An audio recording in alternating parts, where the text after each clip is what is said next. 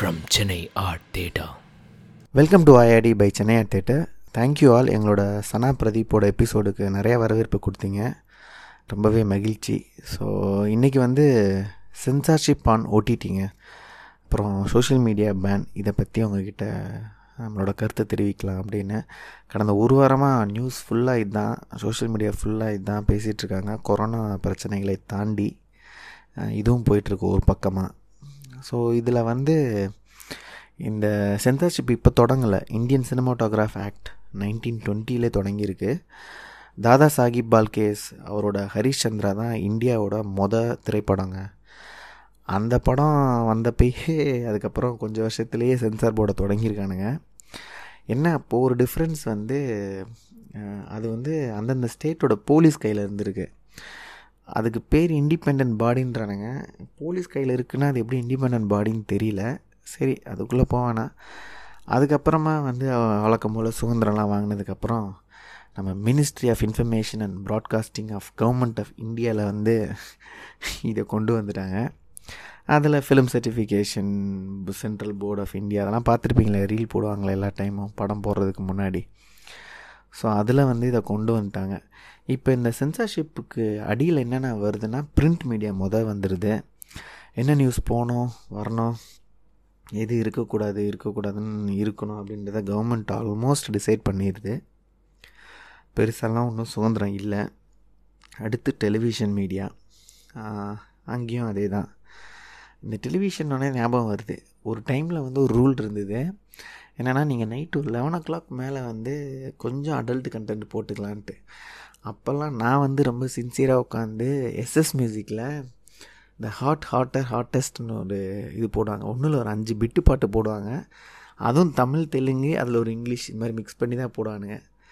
அந்த டைமில் அதை நான் உட்காந்து ரொம்ப சின்சியராக லெவன் டு லெவன் தேர்ட்டின்னு நினைக்கிறேன். உட்காந்து பார்த்துட்ருப்பேன். ஸோ இப்போ இந்த சன் டிவியில் திங் மிட் நைட் மசாலா அதுக்கப்புறம் நிறையா அந்த கைரளா சேனல்லாம் நிறையா பிட்டெல்லாம் போட்டுட்ருப்பானுங்க. ஸோ அதெல்லாம் வந்து அந்த டைமில் அப்படி ஓடிட்டு இருந்தது.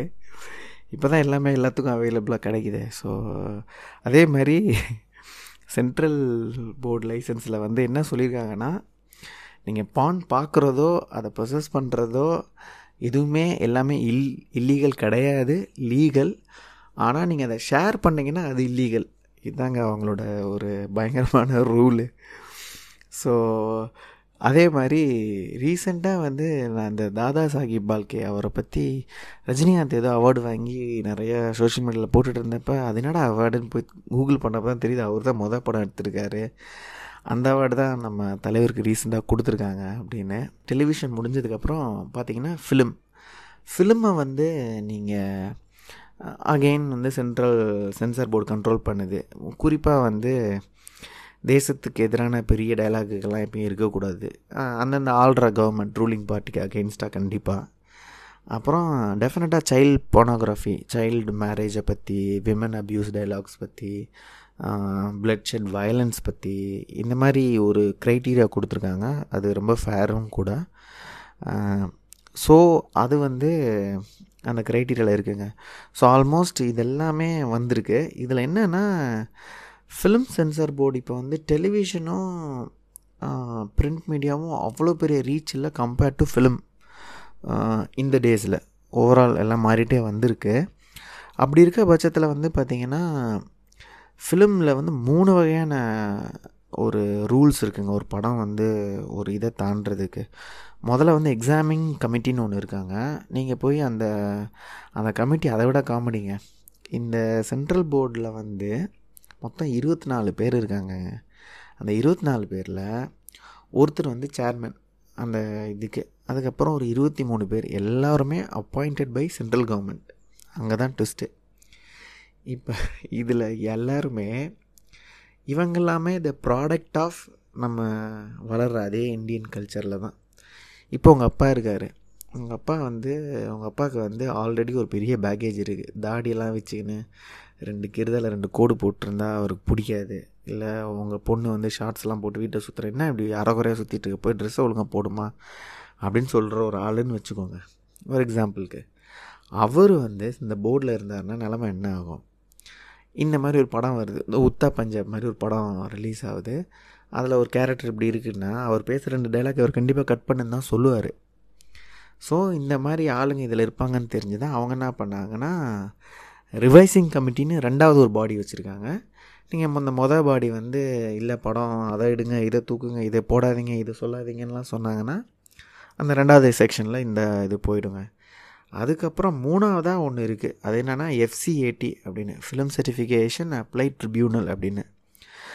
அது வந்து பார்த்திங்கன்னா இப்போ அந்த பாடியில் என்ன ஒரு சின்ன வித்தியாசம்னா இதில் வந்து பார்த்திங்கன்னா நிறைய ஆக்டர்ஸு பழைய காலத்து ப்ரொடியூசர்ஸு கொஞ்சம் ரைட்டர்ஸு இவங்க எல்லோரும் இருப்பாங்க. அதனால் இந்த கமிஷனில் வந்து நிறைய படங்கள் வந்து ரிலீஸ் ஆகிருக்கு இந்த மொதல் ரெண்டு கமிட்டிலையுமே பிரச்சனைனா மூணாவதாக இது வரும். இந்த எஃப்சிஐடிலையும் உங்களுக்கு பிரச்சனைனா நீங்கள் திருப்பி இந்த படத்தை எடுத்துகிட்டு கோர்ட்டுக்கு தான் போகணும். நம்ம ஊர் கோர்ட்டு பற்றி தான் உங்களுக்கு நல்லா தெரியுமே. இப்போ நீங்கள் போனீங்க ஒரு இருபது வயசில் ஒரு கேஸுக்கு போனீங்கன்னா நாற்பது வயசு கூட ஆகிறதுக்கான பாசிபிலிட்டி கண்டிப்பாக இருக்குது அது எந்த லெவலில் இருக்குன்னு உங்களுக்கே தெரியும். ஸோ அதனால் ஹைகோர்ட்டை வந்து கோர்ட்டு இவங்களை நம்பி போகிறது ஒரு படம் ரிலீஸ்க்கு it's not a very sensible idea so இதில் வந்து இப்படி தான் போயிட்டுருக்க டைமில் இவங்க வந்து ரீசண்டாக வந்து இந்த பிரசூன் ஜோஷி அப்படின்றவர் வந்து பிஜேபியோட ஒரு மினிஸ்டர் அவர் தான் வந்து சென்சார் போர்டுக்கு இப்போதைக்கு தலைமையில் இருக்கார். இந்த ரெண்டாயிரத்தி நாலு மூணில் இருந்து பார்த்திங்கன்னா ஏகப்பட்ட படங்கள் எப்பயுமே இந்த சென்சார்ஷிப்பை வந்து லஞ்சம் வாங்குறாங்க. லஞ்சம் வாங்கிட்டு யூ சர்டிஃபிகேட்டுக்கு வந்து கொடுத்துட்றாங்க ஏன்னா இப்போ ப்ரொடியூசருக்கு என்னென்னா யூ சர்டிஃபிகேட்னால் ஒரு டேக்ஸ் பெனிஃபிட் ஒரு தேர்ட்டி பர்சன்டேஜ் கிடைக்கும். அதனால் அமௌண்ட் அமௌண்ட்டு கொடுத்து அப்படியே அவங்கள வாங்கிடுவாங்க அந்த சிபிஎஃப்சிலேருந்து அந்த பிரச்சனைலாம் எப்போயுமே இருந்துட்டு வந்திருக்கு. எல்லா கமிட்டிலாம் இருந்துட்டு வந்திருக்கு. இப்போ இங்கே என்ன இன்னொரு பிரச்சனைனா இப்போ ஒவ்வொரு கவர்மெண்ட்டுக்கும் ஒரு ஐடியாலஜி இருக்குங்க. அதுலேயும் இப்போ இருக்க ப்ரெசன்ட் கவர்மெண்ட்டுக்கு இருக்குது இப்போ பிஜேபி கவர்மெண்ட்டுக்கு வந்து அவங்க வந்து இந்த ரீசெண்டாக ரீசெண்டாக கொஞ்சம் வருஷங்களுக்கு முன்னாடி வந்த படம் வந்து குலாபி ஐனா அப்படின்னு டிரான்ஜெண்டர்ஸை பற்றி வந்த படத்தை பேன் பண்ணாங்க. அதுக்கப்புறம் ஃபைனல் சொல்யூஷன் ஹிந்து முஸ்லீம் ரயட்டை பற்றி வந்த படம். அதுக்கப்புறம் நம்ம ஃபேவரட் டேவிட் வெஞ்சர் ஹாலிவுட்டில் வந்து அவர் வந்து த கேர்ள் வித் ட்ராகன் டாட்டுன்னு ஒரு பயங்கரமான படங்க அது. அந்த படத்தில் வந்து ஒரு அஞ்சு கட்டு இந்த ரேப் சீன் இருக்குது கொஞ்சம் வயலன்ஸ் இருக்குது அப்படின்னு அதை கட் பண்ணுங்க அப்படின்னு சொல்லி சென்சார் சொன்னப்போ அவர் போடா டேஷ் எனக்கு இந்தியாவில் ரிலீஸே வேணான்னு சொல்லிட்டு போயிட்டார். அந்த படம் இன்ன வரைக்கும் ரிலீஸ் ஆகலை. அதுக்கப்புறம் நம்ம ஹிந்தியில் வந்து அனுராக் காஷப். அனுராக் காஷப்பும் சென்சார் போர்டும் ஒரே லைனில் சொல்ல முடியாது. ஏன்னா அவர் ஏகப்பட்ட தலைவலி. அவர் ப்ரொடியூஸ் பண்ண உத்தா பஞ்சாபுக்கு தொண்ணூற்றி நாலு கட்டு. அவரை விடவே இல்லை அவனுங்க. அதுக்கப்புறம் அவர் டைரக்ட் பண்ண பிளாக் ஃப்ரைடே அக்லி அந்த படம். அதுக்கப்புறம் கேங்ஸ் ஆஃப் அஜய்பூர்லாம் கிட்டத்தட்ட ஒன் ஜீரோ ஃபோர் கட்டு ஏதோ வாங்கிச்சு. அவருக்கும் சென்சார் போர்டுக்கும் எப்போ பார்த்தாலும் ஏழ்ரை தான் ஸோ அவர் ஆப்போசிட் ஐடியாலஜியில் இருக்க பர்சன் அப்படியே கொஞ்சம் இந்த மாதிரி தமிழ் படங்களில் வந்து கூட எக்கச்சக்க படம் வந்து சென்சார் பிரச்சனை மாட்டியிருக்கு விஸ்வரூபம் மாட்டியிருக்கு முஸ்லீம் இஷ்யூஸ் அப்படின்ட்டு. அதுக்கப்புறம் நம்ம ஆரண்ய காண்டம் வந்து கிட்டத்தட்ட நாற்பத்தி ரெண்டு கட்டு. அப்புறம் அதோட ப்ரொடியூசர் எஸ்பிபி சரண் வந்து மூணு கமிட்டியெல்லாம் போய் ஆல்மோஸ்ட் கோர்ட்டுக்கிட்ட போய் எஃப்சிஏடிட்ட அப்ரூவல் வாங்கி தாங்க அந்த படம் ரிலீஸே ஆச்சு. இப்போ கூட ஆன்டி இண்டியன் அப்படின்னு ஒரு படம் நம்ம ப்ளூ சட்டை மாறன் வந்து டைரக்ட் பண்ணுறாரு அநேகமாக நம்பர் ஆஃப் ரிவ்யூவர்ஸ் அந்த படத்தை கிழித்து தொங்க விட போகிறது அந்த படம் தான் ரிலீஸ் ஆனால் ஏன்னா எல்லோரும் அவ்வளோ காண்டில் கடுப்பில் இருக்காங்க அவர் மேலே நினைக்கிறேன். பட் அவர் டைரக்ட் பண்ண படம் பேர் வந்து ஆன்டி இண்டியன் அந்த படம் பார்த்தீங்கன்னா சென்சார் போர்டில் வந்து ஹெவியாக மாட்டிகிட்டு இருக்கு. சென்னை சென்சார் போர்ட்லேருந்து முடியாதுன்னு சொல்லி பெங்களூர் போய் நீங்கள் இந்த டைட்டில் வைக்கக்கூடாது அதுக்கப்புறம் இந்த அதில் வந்து ஒரு தேசிய தலைவரோட பேர் இருக்குது அந்த மாதிரி ஏகப்பட்ட பிரச்சனை. அவங்க என்ன சொல்கிறாங்க படத்தில் இந்தந்த இடத்துலலாம் இந்த டைலாக் சைடு இந்த சீன் சைடு அப்படின்றாங்க. இவரோட வாதம் என்னென்னா அதெல்லாம் எடுத்தால் அந்த படத்தோட சோலே போயிடுங்க. அது வந்து ஒரு நீங்கள் சொல்கிறது ஒரு எண்பது பர்சன்டேஜ் ஆஃப் மூவியை எடுக்க சொல்கிறீங்க அது ரொம்ப வேலிடாக இருக்காது அப்படின்ற மாதிரி அவர் ஒரு பக்கம் வாதம் வச்சிட்ருக்காரு இது மட்டும் இல்லாமல் நிறைய டாக்குமெண்ட்ரிஸ் வந்து பேன் பண்ணியிருக்காங்க கொக்கோ கோலா பற்றி ஒரு பெரிய டாக்குமெண்ட்ரி பண்ணாங்க. அதையுமே பேன் பண்ணிட்டாங்க. டாவன்சி கோடு வந்து சென்ட்ரல் கவர்மெண்ட் வந்து போர்டு வந்து அனௌன்ஸ் பண்ணி அப்புறம் கிறிஸ்டின்ஸ்லாம் அகெயின்ஸ்டாக இருந்ததுனால சில ஸ்டேட்ஸில் ஒரு ஆறு ஏழு ஸ்டேட்ஸில் டாவென்சி கோடு ரிலீஸே ஆகலை. அந்த படங்களை வந்து ஃபுல்லாக பேன் பண்ணிட்டாங்க. இந்த மாதிரி எக்கச்சக்கமாக போயிட்டு இருந்த டைமில் தாங்க நம்ம சோஷியல் மீடியாவோட என்ட்ரி வந்து ஜாஸ்தியாகுது. இப்போ உதாரணத்துக்கு போன இந்தியா லாக்டவுன் எபிசோட்லேயே நம்ம பிரைம் மினிஸ்டர் மோடியை பற்றி சில விமர்சனங்கள் நான் வச்சுருந்தேன். இதே நம்ம ஒரு ரேடியோ சேனலில் பேசவே முடியாது. வாய்ப்பே இல்லை. நீங்கள் இதே ஒரு டிவி சேனல்லையும் பேச முடியாது. அது ஒரு கன்ஸ்ட்ரக்டிவ் கிரிட்டிசிசம் தான். ஏன்னா ஒரு டைரெக்டாக எதுவும் சொல்லல. அப்படின்னா கூட நீங்கள் அதை சொல்ல முடியாது. ஏன்னா இது எல்லாமே வந்து கவர்மெண்ட் கண்ட்ரோல்டு மீடியா அந்த இடத்துல தான் ஃபேஸ்புக்கு இன்ஸ்டாகிராமு அதுக்கப்புறம் யூடியூப்பு இந்த ஸ்பேஸ் எல்லாம் வருதுங்க. ஒரு காமன் மேனுக்கு அது ஒரு பெரிய வரப்பிரசாதங்க ஏன்னா எந்த லெவலுக்குனா நீங்கள் உண்மையிலே யோசித்து சொன்ன ஒரு கருத்தை வந்து நிஜத்தில் தைரியமாக சொல்லலாம். இப்போ நீங்கள் உங்களுக்கு இன்னொரு கேள்வியும் மனசில் இருக்கலாம். இப்போ சென்சார் போர்டெல்லாம் இல்லைன்னா கண்ட கண்ட கர்மாந்திரம் இருந்தே அப்படி தான் வருது கண்டென்ட்டு இதில் வேறு அதெல்லாம் வேறு வருமான்னு கேட்டால் கண்டிப்பாக வருங்க. டெஃபினட்டாக ஒரு அன்வான்டாக வல்காரிட்டிக்கு செக்ஸை வச்சு ஒரு படம் ஃபுல்லாக ஓட்டுறது ஹரி படம் லெவலில் ஃபுல் படமும் வயலன்ஸில் இருக்கிறது அதுக்கப்புறம் ஏகப்பட்ட டயலாக்ஸு அந்த மாதிரி எக்கச்சக்க படங்கள் வருது. கண்டிப்பாக வருது இல்லைன்னு சொல்ல. ஆனால் அதுக்கு வந்து ஒரு ஒரு செல்ஃப் கண்ட்ரோல் இருக்குது இப்போ யூஎன்ஏ இருக்குது யூ இருக்குது ஏ இருக்குது அதெல்லாம் வந்து நம்மளுக்கு ஆல்ரெடி இருக்குதுன்னா நம்ம எதுக்கு அந்த படங்களை வந்து இப்போ நீங்கள் வந்து ஒரு சுந்தர்சி படம் ஒரு விஜய் சூர்யா படத்தை வந்து குடும்பத்தோடு போய் பார்க்குற மாதிரி ஒரு ரிஸ்க் தாங்க அது. நீங்கள் அதை ஏன் பண்ணணும்? அதோட தன்மையை அறிஞ்சிக்கிட்டு அதை தனித்தனியாக பண்ணலாம். இதெல்லாம் சொல்கிறதுக்கு நல்லா தான் இருக்குது சின்ன வயசில் வந்து பாக்யராஜ் படம் பார்க்குறதுக்கும் அதுக்கப்புறம் நான் நானே வந்து ஆள வந்தான் படத்தப்போ எங்கள் அம்மா கூட போய் ஆன் பேன் ஒரு சில சீன்லாம் முழிச்சிட்டு இருந்தேன். அது நடக்குங்க. அது வந்து வாழ்க்கையோட எதார்த்தம் நம்ம எல்லோரும் வளர்கிறோம் பட்டு அதெல்லாம் தாண்டி ஒரு பேச்சுரிமைனா சில விஷயங்களை நம்ம செஞ்சு தானே ஆகணும். அப்படி வந்து சோஷியல் மீடியா வந்து வந்ததுலேருந்து கடந்த சில வருடங்களாக உரிமைக்கான குரல் அண்ட் பேச்சு ஒரு ஸ்பேஸ் உருவாயிருக்கு. இன்றைக்கி யோசிச்சு பாருங்கள் ஒரு ப்ரெசன்ட் கவர்மெண்ட்டோ இல்லை ஒரு செக்ஷுவல் அப்யூஸ் பற்றின ஒரு விஷயமோ பேசுகிறதுக்கு இங்கே நிறைய பிளாட்ஃபார்ம்ஸ் வந்துருச்சுங்க. அதுக்கான குரல் ஸ்ட்ராங்காக ஆகுது. இன்றைக்கி ஏன் நிறையா பேர் வந்து டிவியை விட யூடியூப்பை ஜாஸ்தியாக பார்க்குறாங்கன்னா அங்கே வந்து ஒரு இண்டிபெண்ட்டான ஒரு இது நடக்குது. நீங்கள் இப்போ உதாரணத்துக்கு நெட்ஃப்ளிக்ஸில் வந்து அந்த லைலா சீரீஸாக இருக்கட்டும் இந்தியன் ஃபேமிலி மேன் எக்கச்சக்க சீரீஸ் ஹிந்தியில் இப்போ ஒரு பாவக்கதைகள் இருக்குது நீங்கள் பாவக்கதைகளே வந்து சினிமாவில் ஏன் பண்ண முடியல?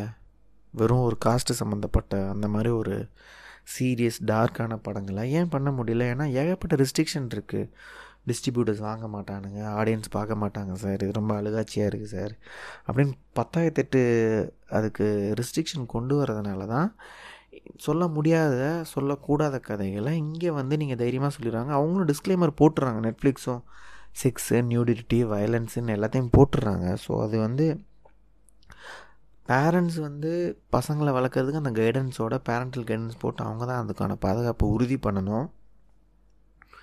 ஸோ அந்த வகையில் வந்து இப்போ இந்த சோஷியல் மீடியா வர்றது வந்து குறிப்பாக வந்து ஒரு நேர்மையாக ஒரு கிரிட்டிசிசத்தை எதிர்கொண்டு அதை அட்ரஸ் பண்ணணும்னு நினைக்காத சில அரசாங்கங்கள் அது இந்தியன் கவர்மெண்ட் மட்டும் இல்லைங்க சம்டைம்ஸ் யூஎஸ் கவர்மெண்ட்டு அதுக்கப்புறம் சைனா ரொம்ப ஃபேமஸ் அவங்க வந்து இருக்கிற கூகுளு டிக்டாக்கு வாட்ஸ்அப் எல்லாத்தையும் பேன் பண்ணி அவங்கள ஒரு மாதிரி ஐசோலேட் பண்ணி தனியாக வச்சுருக்கானுங்க. அந்த மாதிரி இந்தியன் கவர்மெண்ட்டும் வந்து இந்த ரீசண்டாக வந்து பார்த்திங்கன்னா அந்த ரூலை வந்து ஸ்லோவாக கொண்டு வந்தாங்கங்க. அப்படியே யாருக்குமே தெரியாமல் நைஸாக அவங்க ஒன்று ஒன்றா கொண்டு வந்தாங்க. டூ தௌசண்ட் டுவெண்ட்டி ஒனில் பார்த்தீங்கன்னா அந்த எஃப்சிஏடி அப்படின்னு சொல்லப்படுற அந்த ஃபிலிம் சர்டிஃபிகேஷனில் மூணாவதாக போய் ஃபைனல் அப்ரூவல் ஆகிற அந்த அந்த இதையே தூக்கிட்டானுங்க பேனலை டோட்டலாக ஏன்டா நீங்கள் அங்கே போனால் தானடா அவங்க படம் ரிலீஸ் ஆகும். ஓ அங்கே போகிறதுக்கு பதிலாக நீங்கள் எல்லோரும் கோர்ட்டுக்கு போங்கன்ட்டானுங்க. கோர்ட்டுக்கு போகிறாங்கன்னா இப்போ எனக்கு தெரிஞ்சு இப்போ இருக்க சின்ன வயசில் இருக்க பசங்களுக்கே தெரியும்னு நினைக்கிறேன். அங்கே போனால் ரொம்ப டைம் ஆகும்னு எந்த லட்சணத்தில் படம் ரிலீஸ் ஆகும்? இப்போ படம்லாம் வந்து சுட சுட பார்க்குற மாதிரி தாங்க ரஜினி படத்தையே வந்து பத்து வருஷம் முன்னாடி வந்து ஏதோ ஒரு படம் வந்தது. அந்த படத்தை வந்து இப்போ நீங்கள் வந்து ரிலீஸ் ஆகினா பார்ப்பீங்களா movie doesn't age that well இல்லையா? ஒரு ஒரு படமும் அரை போட்டு அப்படியே பெட்டியில் இருந்ததுன்னா போயிடும் ஸோ இது வந்து ஃபிலிம் கும்பலுக்கு வந்து அவங்க வா அவங்க உரிமைகளை நீங்கள் லிட்ரலாக தடுக்கிற மாதிரி தான் சரி இவங்க என்ன பார்த்தாங்க? ஃபிலிம் கும்பல். சரி இனிமேல் நம்ம நினச்ச கண்டென்ட்டை வந்து இறக்கடா நெட்ஃப்ளிக்ஸு ப்ரைம்லன்னு பார்த்தா ஒரு மூணு மாதம் முன்னாடி கவர்மெண்ட் வந்து சைலண்ட்டாக வந்து நெட்ஃப்ளிக்ஸு ப்ரைமு ஓடிடிக்கு எல்லாருக்கும் அதே மாதிரி சோஷியல் மீடியா எல்லாருக்கும் வந்து ஒரு இன்டர்நெட் சிவில் கோட் அப்படின்ற மாதிரி ஒன்று கொண்டு வந்திருக்காங்க ஆன்லைனுக்குன்னு சோஷியல் மீடியாக்குன்ட்டு அது வந்து ஒரு கைட்லைன் என்னென்னா ஒரு மூணு கைட்லைன் கொடுத்துருக்காங்க. அதாவது வந்து சென்ட்ரல் கவர்மெண்ட் வந்து ஒரு ஆஃபீஸரை போட்டு அவரை வந்து நீங்கள் அவர் யாருன்னா ரிட்டையர்டான ஜட்ஜு அந்த மாதிரி அவங்க அந்த ஐஏஎஸ் ஐபிஎஸ் அந்த மாதிரி ஒரு ஆளை போட்டுருவாங்க. அவருக்கு கீழே வந்து நீங்கள் ரிப்போர்ட் பண்ணோம் ஒன்று யார்? இப்போ நெட்ஃப்ளிக்ஸ் இருக்குன்னா நெட்ஃப்ளிக்ஸு அதுக்கப்புறம் செல்ஃபாக அவங்களே வந்துட்டு ரெண்டாவது ஐடியா வந்து செல்ஃபாக வந்து அவங்களே வந்து கொஞ்சம் இந்த கண்டென்ட்டெல்லாம் ரெஸ்ட்ரிக்ட் பண்ணோம் ஸ்பெஷலி இறையாண்மைக்கு எதிராக இருக்குது. இந்தியன் கவர்மெண்ட்டுக்கு எதிராக இருக்கிறது அப்புறம் வன்முறையை தூண்டுது அப்படின்லாம் வந்து பண்ணணும் அப்படின்னு வந்து இவங்கெல்லாம் சொல்ல ஆரம்பிச்சிட்டாங்க ஸ்லோவாக அதுக்கப்புறம் மூணாவதாக வந்து பார்த்திங்கன்னா இப்போ குழந்தை நல உரிமையாளர் அதுக்கு ஒரு ஆள். அதுக்கப்புறம் வந்து பார்த்திங்கன்னா ஒரு ஒருத்துக்கும் ஒரு ஒரு அமைப்புக்கு ஒரு ஒரு ஹெட் இருப்பாங்களா அவங்க எல்லோரும் அஞ்சாறு பேரை கூப்பிட்டு இந்த மாதிரி கண்டென்ட்டெல்லாம் வந்து வரக்கூடாது ரெஸ்ட்ரிக்ட் பண்ணணும் அப்படின்னு ஒரு மாதிரி. பேசிக்லி நீங்கள் வந்து கவர்மெண்ட்டோட அனுமதி இல்லாமல் நீங்கள் சேரை விட்டு எந்திரிக்கவே கூடாது. அப்படி ஒரு கண்டென்ட் பண்ணிங்கன்னா குறிப்பாக நீங்கள் வந்து எப்படி எப்படிலாம் கண்டென்ட் பண்ணிக்கலான்னா காதல் படம் எடுக்கணும். அந்த மாதிரி ஏன்னா எந்த பிரச்சனையும் இல்லை. நாட்டில் இருக்க பிரச்சனை பற்றிலாம் ஜிஎஸ்டி ரைஸ் ஆயிடுச்சு. அதுக்கப்புறம் ஸ்கீமில் காசு வரல. இந்த மாதிரி சமுதாய பிரச்சனை சம்மந்தம்லாம் எடுக்க வேணாம். காதல் படம் எடுங்க. சரி யூடியூப்பில் வீடியோ போடணுமா? இதுக்கு சொந்த பிரச்சனை சொசைட்டி பிரச்சனைலாம் பேசுகிறீங்க அதுக்கு பதிலாக வந்து நீங்கள் வந்து சமையல் வீடியோ போடுங்க அப்படின்னு. இப்போ இங்கே தாங்க ஒரு சின்ன பிரச்சனை இருக்குது இப்போ வந்து இப்போ நீங்கள் வந்து சமைக்கிற வீடியோ தான் போடுங்கன்னா இப்போ பிஜேபியோட ஒரு ஐடியாலஜி என்னென்னா மாடு வந்து எங்களோட குலதெய்வம் அதை வந்து உண்ணக்கூடாது அப்படின்றது அவங்களோட நம்பிக்கை அதை நம்ம மதிக்கிறோம். ஆனால் அதுக்காக மாடை பீஃபை சாப்பிட்றவங்கள வந்து நீங்கள் எதுவும் சொல்லாமல் நீங்கள் வந்து இது சாப்பிடாத அது கெட்டதுன்னு சொல்ல முடியாது. கண்டிப்பாக ஓகேவா? அது ஒரு ஒருத்தருக்கு ஒரு ஒரு வழிபாடு இருக்குது இப்போ இவங்க என்ன பண்ணுவாங்க? ஸ்லோவாக குக்கிங் வீடியோஸில் பீஃப் சமைக்கிற வீடியோலாம் நீங்கள் வந்து போடக்கூடாது. அது எங்களுக்கு ஈடுபாடு இல்லை அப்படின்னு கவர்மெண்ட்டோட ரெகுலேஷனில் ஸ்லோவாக சேர்த்துருவாங்க. இப்படியே சேர்த்தாங்கன்னா கொஞ்சம் கொஞ்சமாக கொஞ்சம் கொஞ்சமாக இந்துக்களுக்கு எதிரான எந்த கண்டென்ட்டும் சினிமாவில் எதிராக ஒரு வசனங்கள் இருக்கக்கூடாது. அதை விமர்சனம் பண்ணுறதோ அதை கேள்வி கேட்குற இப்போ பிகேன்னு ஒரு படம் வந்தது. அந்த படத்தில் வந்து பார்த்திங்கன்னா ஹிந்து சாமியார்களுக்கு அகெயின்ஸ்டாக நிறைய கேள்விகள் அந்த படத்தில் கேள்வி கேட்கப்பட்டிருக்கோம். அதை வந்து உடனே வந்து தூக்கணும் வைக்கக்கூடாது அப்படின்னு இவங்க ஸ்லோவாக வந்து அந்த இடத்துக்கும் நகர்ந்து செல்ல ஆரம்பிச்சிருவாங்க. இப்போ இதில் என்ன ஒரு டெஸ்ட் வந்துருச்சுன்னா ட்விட்டர் வந்து நாங்கள் உங்கள் டேர்ம்ஸ்க்கெலாம் ஒத்துக்குறோங்க அப்படின்ற மாதிரி ஒத்துக்கிட்டாங்க. ஃபேஸ்புக்கோட இன்னொரு சிஸ்டர் கன்சர்ன் வந்து இந்த இன்ஸ்டாகிராம் எல்லாம் கூட நாங்கள் யோசிக்கிறோம் டைம் கொடுங்க அப்படின்ட்டாங்க. ஆனால் இப்போ வாட்ஸ்அப் மட்டும் என்ன சொல்லிட்டாங்க? எங்களால் இது பண்ண முடியாது. ஏன்னா எங்களது வந்து எண்ட் டு எண்ட் வந்து என்கிரிப்டான ஒரு கான்வர்சேஷன் ஸ்டைலு உங்களோட ப்ரைவசி பாதுகாக்கப்படும்ன்ட்டு சொல்லி தான் நாங்கள் வந்து இந்த வாட்ஸ்அப் இதுவே பண்ணிகிட்ருக்கோம் அதனால் இப்போ இந்தியாவில் மட்டும் நாங்கள் மாற்றணுன்னா எல்லா கண்ட்ரீஸ்லேயும் நாங்கள் இந்த வாட்ஸ்அப்பை யூஸ் பண்ணிகிட்ருக்கோம் ரொம்ப கஷ்டம் பண்ணுறது அப்படின்னு இந்தியன் கவர்மெண்ட்டுக்கு அகெயின்ஸ்டாகவே வந்து போட்டிருக்காங்க. இப்போ கவர்மெண்ட் என்ன சொல்லுதுன்னா ரெண்டு விஷயம் வந்து கேட்குது கவர்மெண்ட்டு அதாவது வந்து வன்முறையை வந்து தூண்டுற மாதிரி யாருனா ஒரு ஆள் வந்து மெசேஜ் அனுப்புகிறான் அந்த மெசேஜை மொதல் ஒருத்தன் எவன் அனுப்புகிறானோ அவன் தான் எல்லாருக்கும் ஃபார்வர்ட் பண்ணுவான். அதுக்கப்புறம் அது அப்படியே பரவிடும். அந்த மொதல் எவன் அனுப்புகிறானோ அவனோட டீட்டெயில்ஸ் எனக்கு வேணும் அப்படின்றாங்க. இப்போ அது ஒன்று ரெண்டாவது வந்து கவர்மெண்ட் என்ன சொல்லுது? அதே மாதிரி யார் யாருக்கு மெசேஜ் அனுப்புகிறான்ற ஒரு கவர்மெண்ட்டுக்கு எல்லாமே தெரியணும் அப்படின்னு.